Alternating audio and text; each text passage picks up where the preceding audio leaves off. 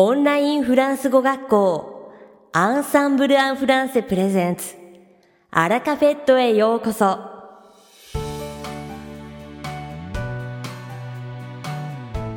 Bonjour à tous, c'est Rudy, professeur chez Ensemble en Français. 皆さんこんにちは。Ensemble en Français、フランス語講師の Rudy です。Comment est-ce que vous vous portez?いかがお過ごしでしょうか。 La fin de l'année 2022 approche et j'espère que vous pourrez bien profiter de votre repos de fin d'année et de votre famille。2022年の年末が近づいてきましたが、皆さんが年末年始のお休みをゆっくりご家族で過ごせることを祈っています。Pour mon dernier à la Cafét de cette année, j'aimerais vous partager une dernière expression très basique et très utile, mais qui cause néanmoins beaucoup d'erreurs de grammaire chez mes étudiants de tout niveau. 私の今年最後のà la Cafétでは、基本的で便利な表現でありながら、あらゆるレベルの生徒さんに多くの文法ミスをもたらしている表現を紹介したいと思います。Aujourd'hui, nous allons apprendre ensemble à maîtriser l'expression « 初めて何々をする » en français。今日はフランス語で「初めて何々をする」という表現を一緒にマスターしましょう。C'est une expression importante et j'ai remarqué que peu d'étudiants la maîtrisaient parfaitement.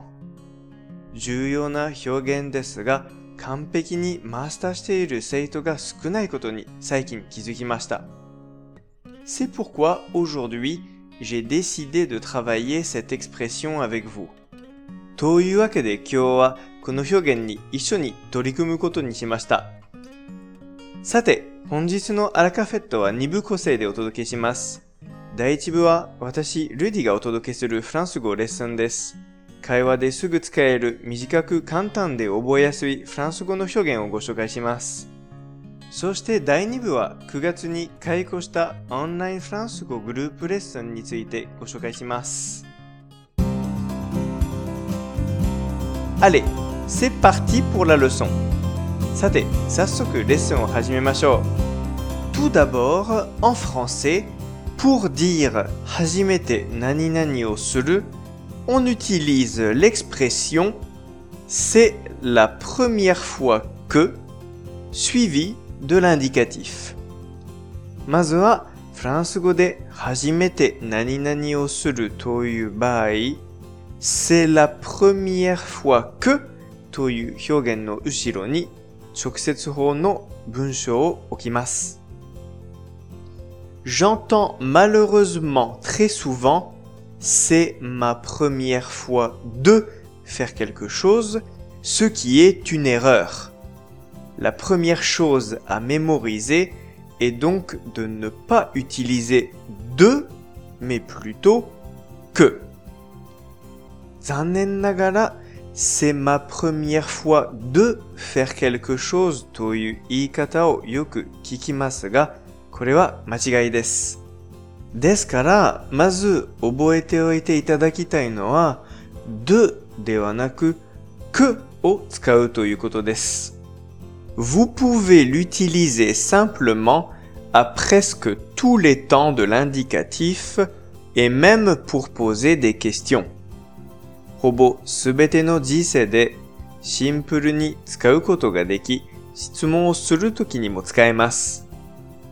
Tout d'abord, au présent, quand vous êtes sur le point ou en train de faire quelque chose pour la première fois, まず、今まさにこれから何かをしようとするとき、または初めて何かをするときには、現在形でC'est la première fois que je mange des escargots. C'est la première fois que je mange des escargots. C'est la première fois que je mange des escargots. Escargotsを食べるのは初めてです。Au passé, le passé composé est presque inutilisable, donc on préférera l'utilisation de l'imparfait pour raconter un souvenir par exemple.過去形では複合過去形はほとんど使えないので、思い出を語るときなどは半過去形を使った方がいいです。C'était la première fois que je voyais une aurore boréale.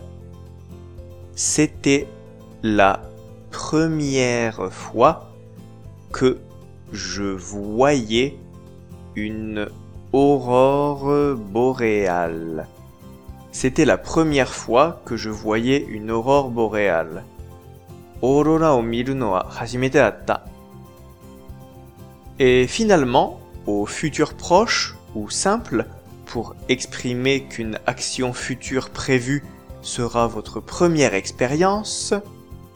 そして最後に近接未来や単純未来で将来予定されている行動が初めての経験であることを表現するとき、Ce sera la première fois que je monte à cheval. Ce sera la première fois que je monte à cheval. Ce sera la première fois que je monte à cheval.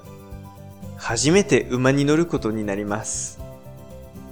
Vous pouvez également poser une question en utilisant les trois temps de l'indicatif que nous venons de voir.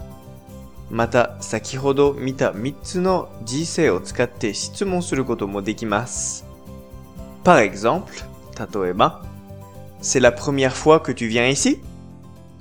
C'est la première fois que tu viens ici?C'est la première fois que tu viens ici?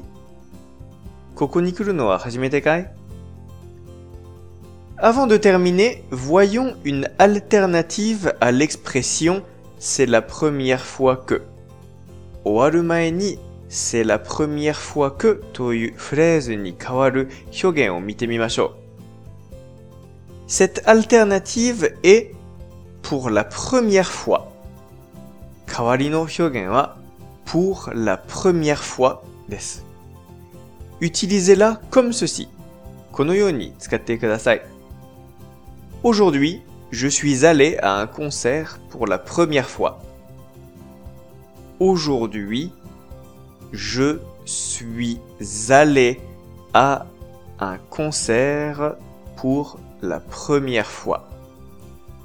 Aujourd'hui, je suis allé à un concert pour la première fois.今日は初めてライブに行きました。Faites attention néanmoins car cette alternative est principalement utilisée au passé composé et reste selon moi moins naturelle que c'est la première fois que. Alors utilisez l'expression principale en priorité. ただしこの選択肢は主に過去形で使われるので注意が必要です。また試験ですが、c'est la première fois que よりもあまり自然ではないため、まずはメインの表現を使ってみてください。Voilà tout pour aujourd'hui. 今日はここまでです。Est-ce que vous avez bien compris? 皆さんはよく理解できましたか？いかがでしたか？今回のように知っておくと役に立つフランス語の一言は、アンサンブルで配信しているメールマガジン無料メールレッスンでたくさん紹介されています。ご興味がある方はぜひアンサンブルフランセのホームページから無料メールレッスンにご登録くださいね。それではまた、アビアントー！アラカフェットは日本最大のオンラインフランス語学校アンサンブル・アン・フランセがお送りしています。続きまして番組の第2部はアンサンブルスタッフのよしこがお届けします。今回は9月1日にスタートした定額受講し放題オンラインフランス語グループレッスンについてご紹介します。フランス語を上達させるには、苦手分野を作らないように、総合的なレベルアップが秘訣です。そこで、文法、会話、発音、ディクテ、読解とフランス語学習を網羅できる盛りだくさんのカリキュラムをご用意しています。フランス語の勉強はスポーツと同じで、毎日続けることで力がつきます。気軽に参加ができ、参加できない日でもレッスンを録画したビデオも視聴することができるので、隙間時間をフル活用して勉強することができます。フランス語の学習が楽しくて仕方がない。日々上達していると実感できる。いつもモチベーションを高く保つことができる。そんな特別な空間で、ぜひフランス語漬けになって、レベルを上げて、楽しいフランス語ライフを送ってください。無料お試し期間がありますので、ぜひ体験されてみてくださいね。詳しくは www.frenchgroup.com でご確認ください。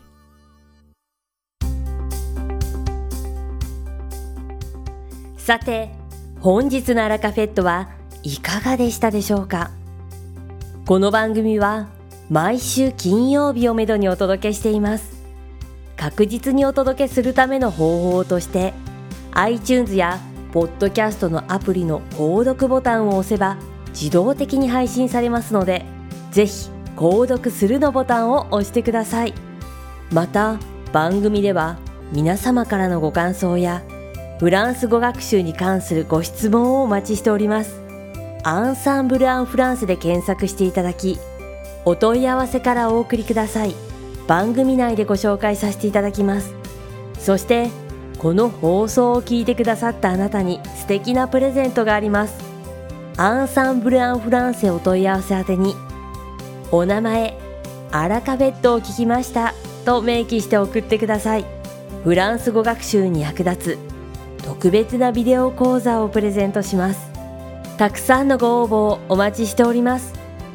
それでは次回の配信でお会いしましょう。素敵な週末をお過ごしください。